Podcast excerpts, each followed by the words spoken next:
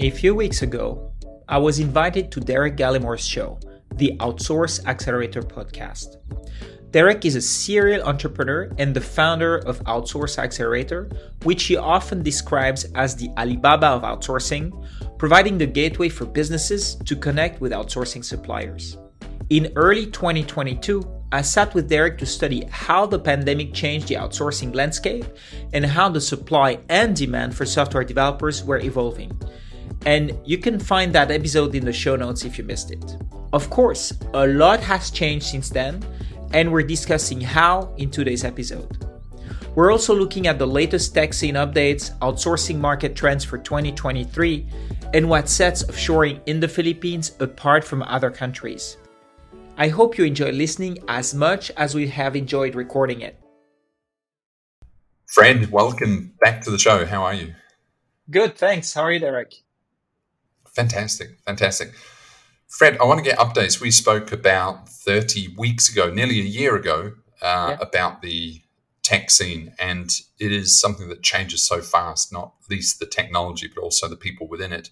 Uh, and now also, you know, we had a massive sort of hiring crunch, labor shortage a yeah. year ago as we came out of the pandemic, and now we seem to be coming into a bit of a recession, and and certainly Silicon Valley is letting off a lot of the a lot of the staff. Yeah. So, um, be great to get your insights on that.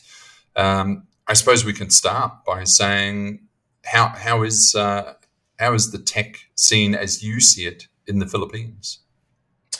Yeah, so I think uh, in the Philippines, uh, there's all. I mean, it's still very dynamic. So a lot of people are still hiring uh, people in the Philippines from abroad. Um, so we've seen these high-profile companies like fire a lot of people. We have this example of Twitter and and maybe Facebook and uh, uh, even Google. I think is is apparently about to fire a bunch of people.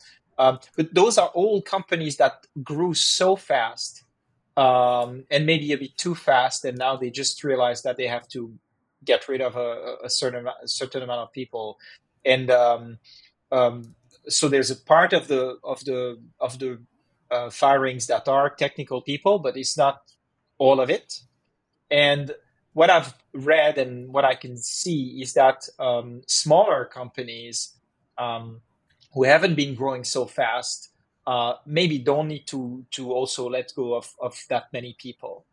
Um, so we see that makes the big headlines because it's big companies, but apparently the situation is not as bad as as we might want to think.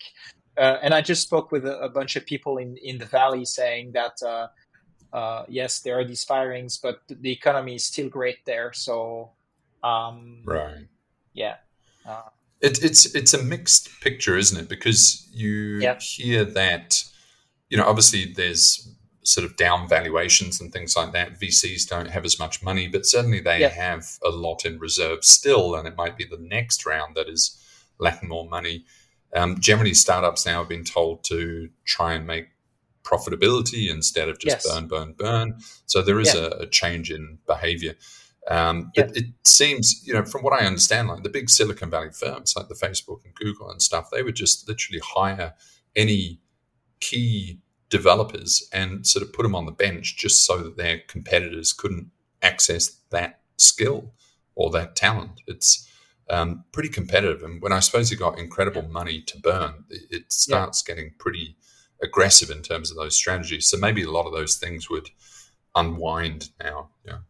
Of course, when you have uh, interest rates at zero, uh, you could, I mean, the, you can spend money, right? But when the interest rates start to go up, then everything becomes a lot more uh, expensive, and people have to think, okay, what's the value of my dollar today versus uh, down the road, and and you realize that you actually have to keep the dollars um, instead of spending them, right? And I think that's what a lot of companies are getting ready for.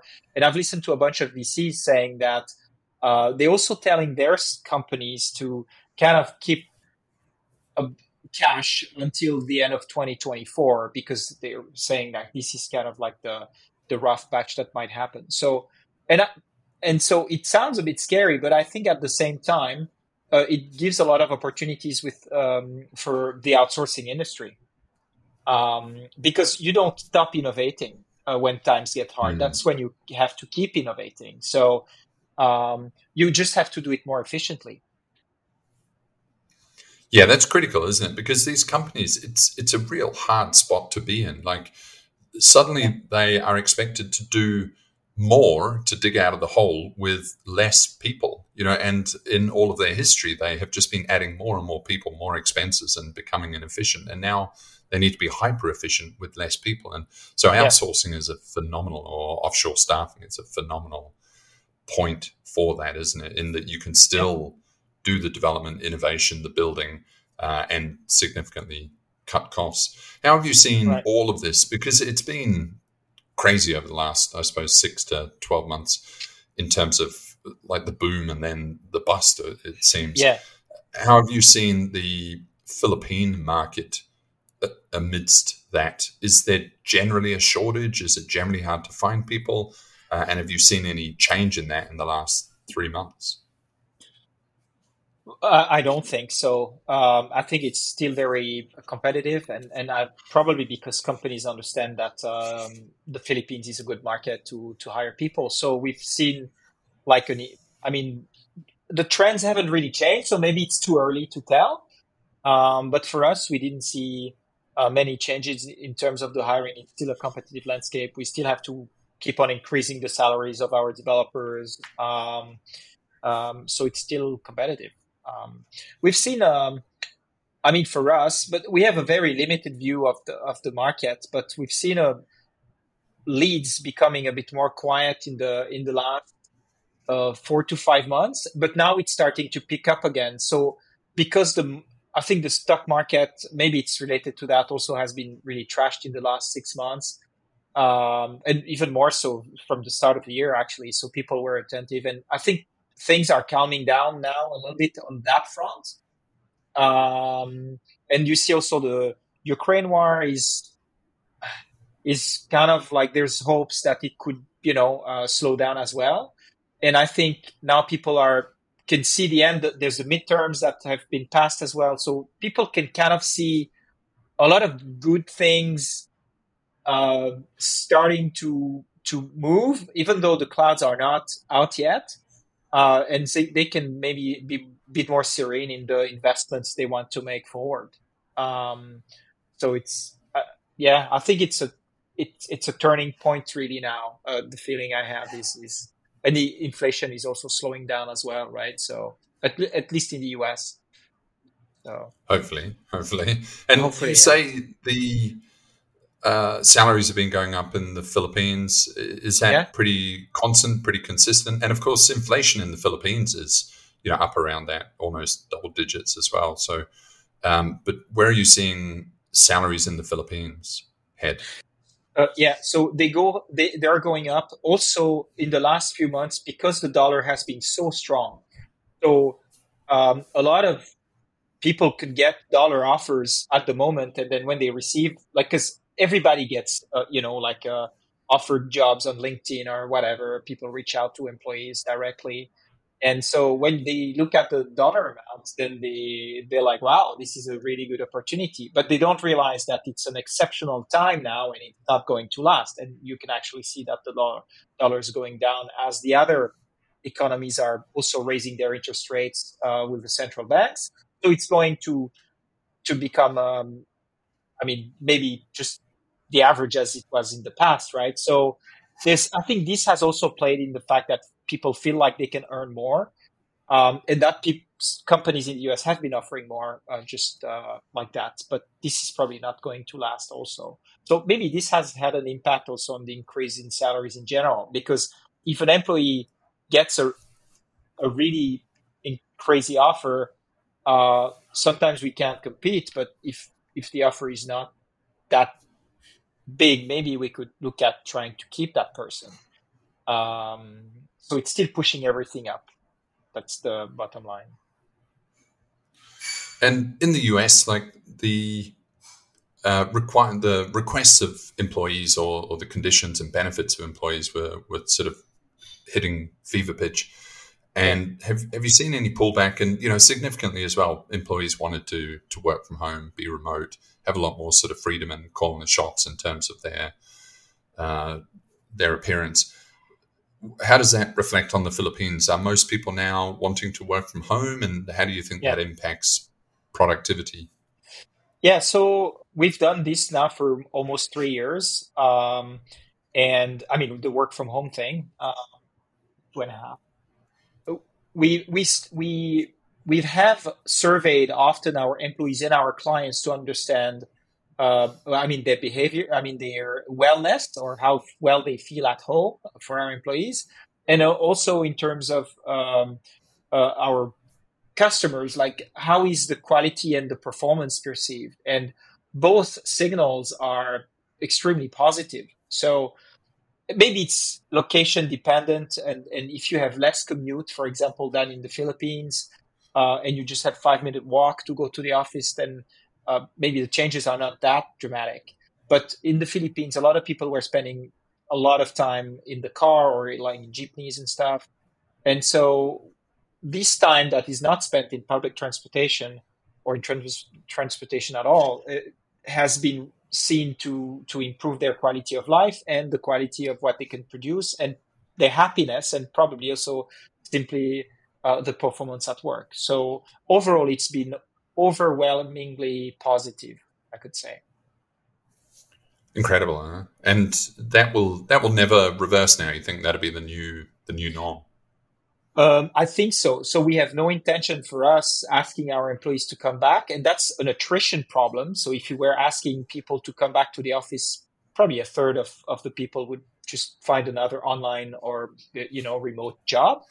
Um, and uh, I, I still feel like that people are in general asking for more connection and so uh, we just have to change the culture of the company and and try to find better ways for people to um, to get together and communicate. So for example for us it's about building now we're building a gym. Um, so derek we're building a crossfit uh, gym in cebu. So um, anytime you want to come.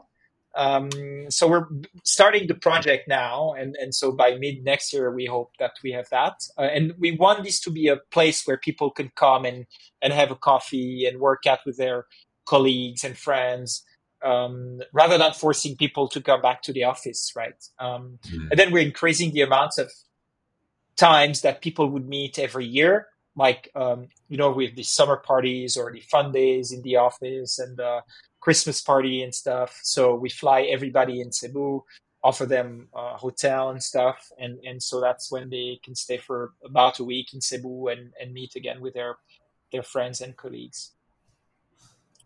And do you think how important is this culture piece? Because I I wonder, like a lot of people, they're like, you know, take it or leave it, but and I think in the short term, it's probably not noticed and you can easily forego it. But then in the long term, I wonder, sort of 10, 20 years from now, are we just all sort of going to be floating around in relative isolation? Like I, you know, a lot of us in our formative years had huge, yeah, uh, I don't know, sort of learning and influence from our workplaces. Yeah, um, is yeah, I don't know. Um, I, I, yeah, I agree with you. Like it's been it's been absolutely key for us. So I don't know about people who are joining now. We work we just for us i mean the, what we're trying to do is we we invest a lot in the culture we have to improve uh, the culture over time we have to make sure that people are being supported in in various ways when they join us. So the onboarding we have to be better at that. We have to be better at including people and have like their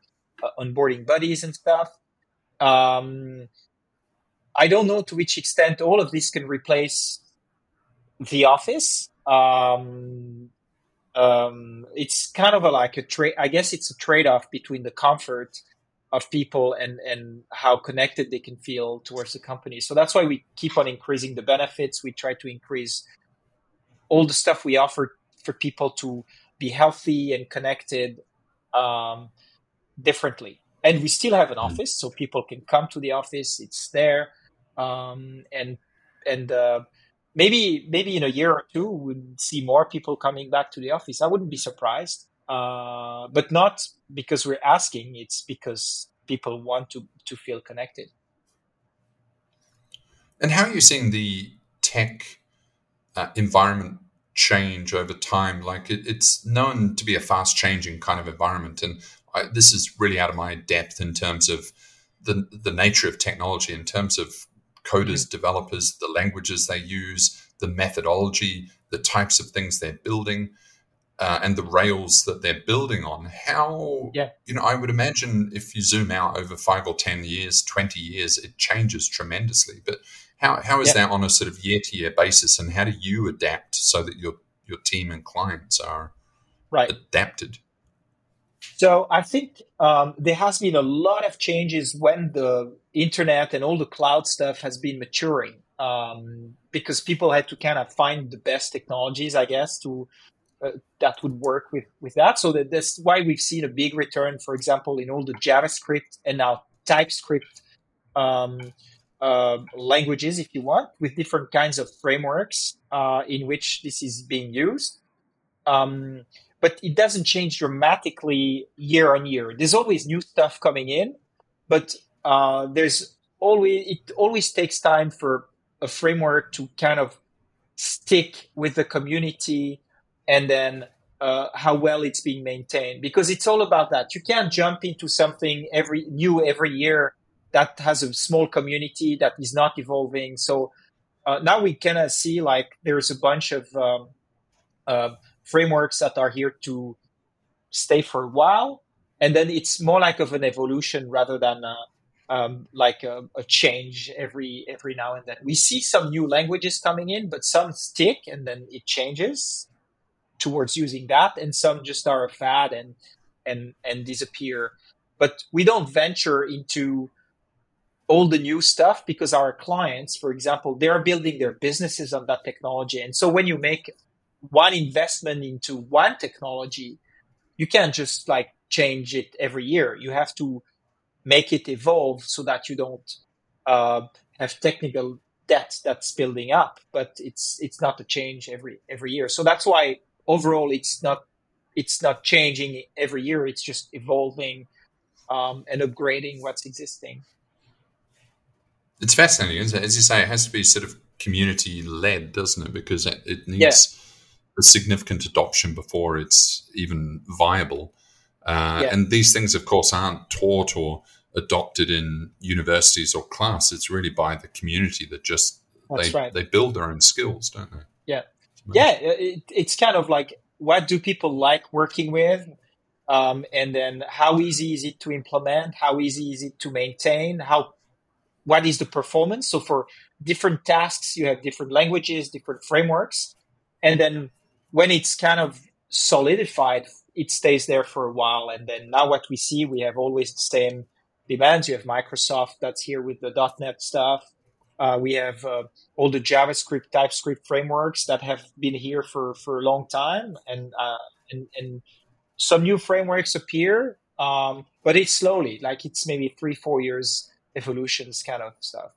And people kind of, for us to make sure that we still, you know, always uh, on top of things is we try to train our developers that are on the bench. When we see a new trend, we make sure we give uh, a developer that's been working on an old framework, for example, trainings to be trained on a new framework. It still is JavaScript. It still is TypeScript. So the language doesn't change.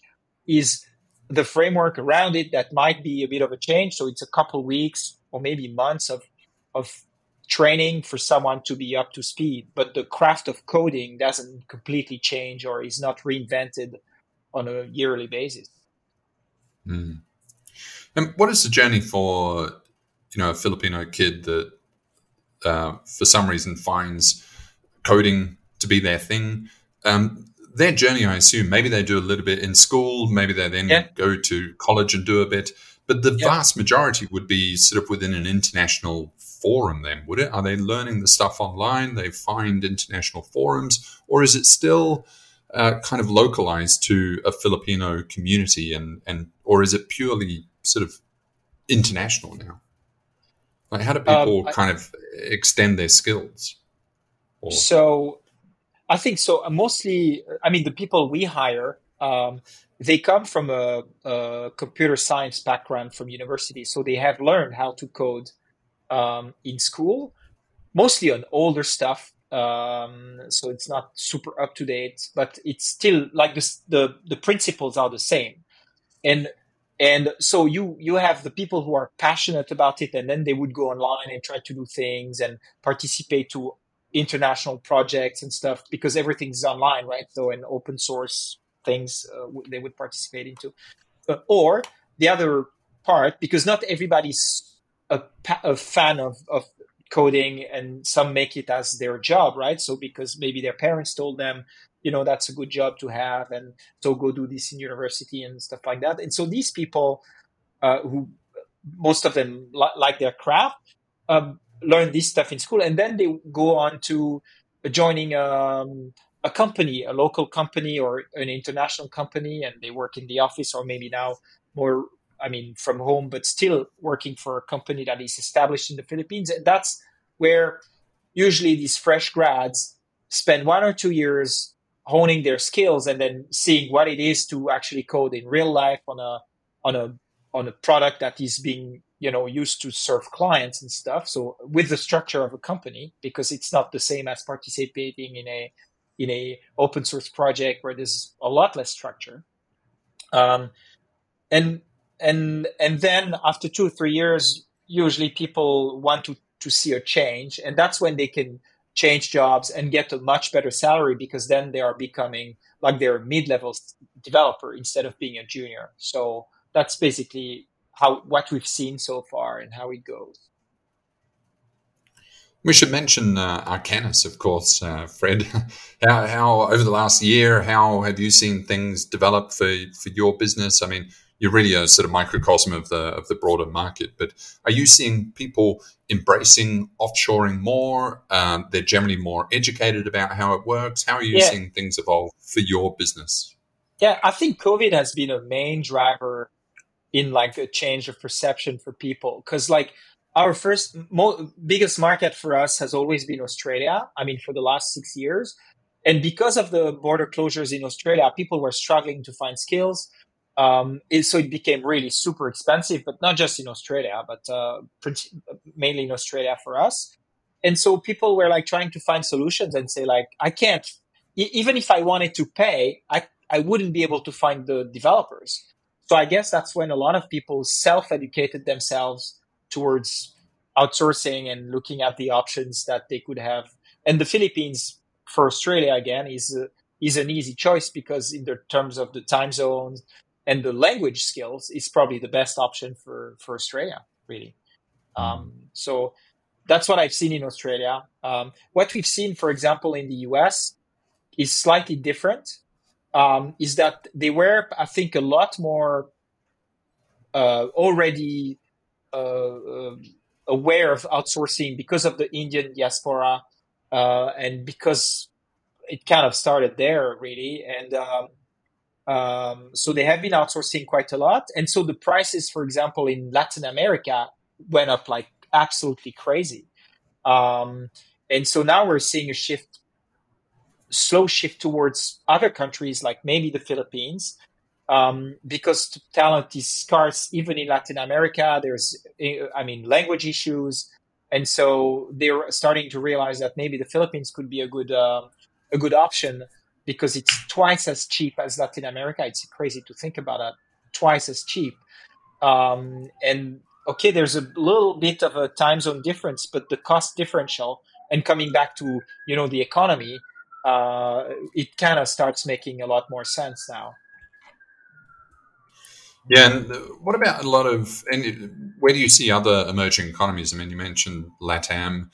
Colombia is is seems the hot space at the moment. Yeah. Do you have any sort of do you do you kind of have people altering their requests? Of course, Vietnam was um, spoken about really quite a lot about two years ago, and now that seems to have died down a little bit.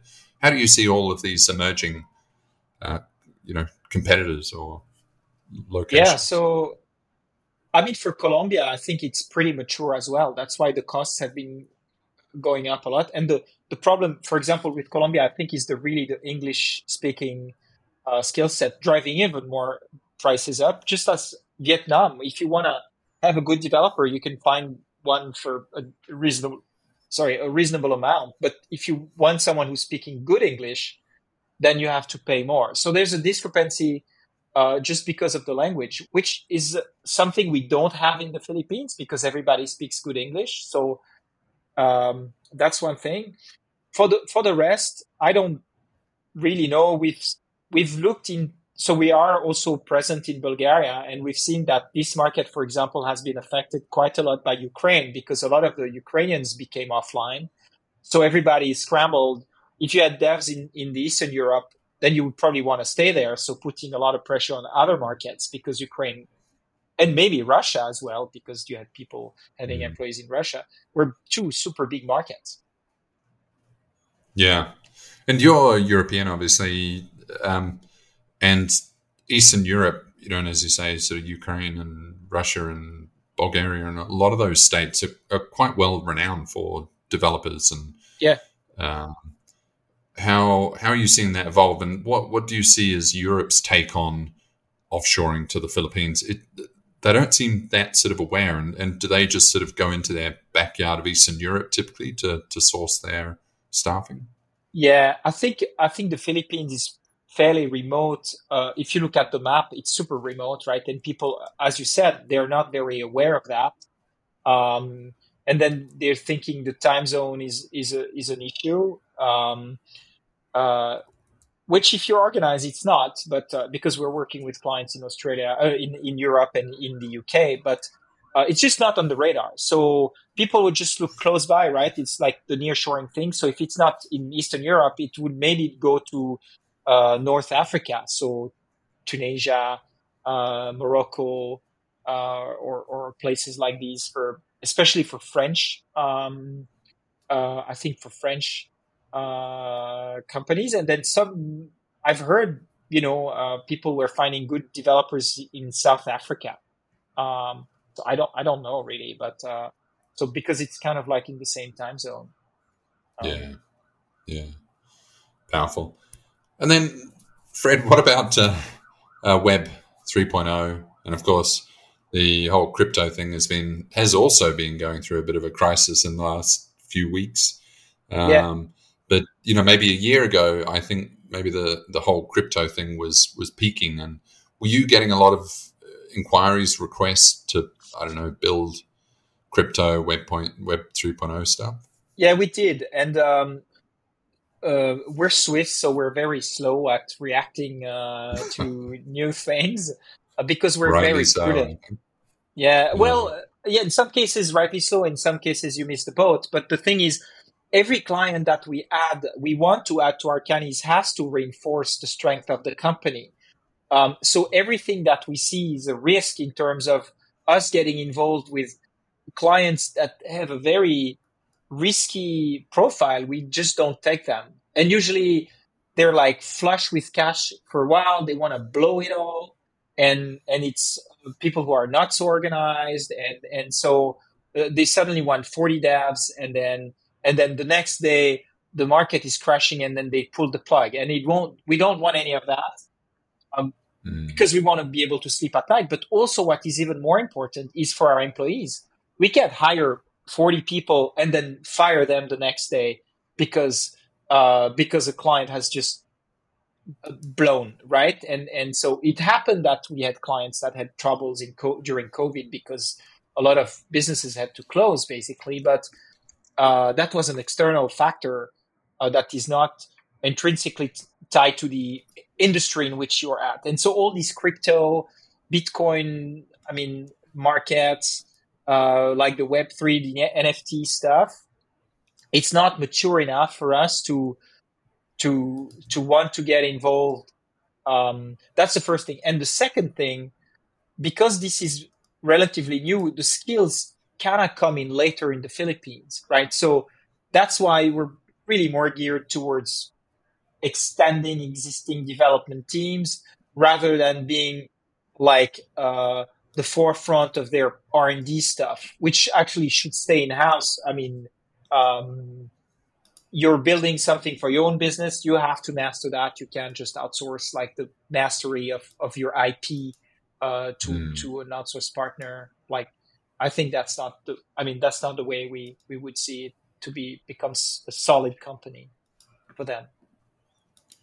Yeah, fascinating. And what about the talent side of that equation then? Do you see a lot of your devs, are they, would you say, this is a generalization, would you say that they're sort of naturally curious and then when there is this new Web3 thing, crypto, they're drawn towards that? Or do you think that devs are a little bit more, uh, what would you say, um, prudent, but also they've seen a lot of new languages, new innovation, and, and they just stick to the tried and tested. Have you seen the community sort of veer towards uh, Web three much? So, so I'm a bit remote from all of that, but I would tend to to to uh, to say what you have what you just said in the in the last part of your sentence, which is like I guess the people that are a bit more experienced have seen it all. They know that there's always new stuff coming in um, and and fading. So um, they probably maybe a bit curious about it and would try it out, and then they would see like uh, if it's fading or not, and um, uh, and maybe for the younger one, they would you know want to discover more stuff and and uh, are a bit more curious.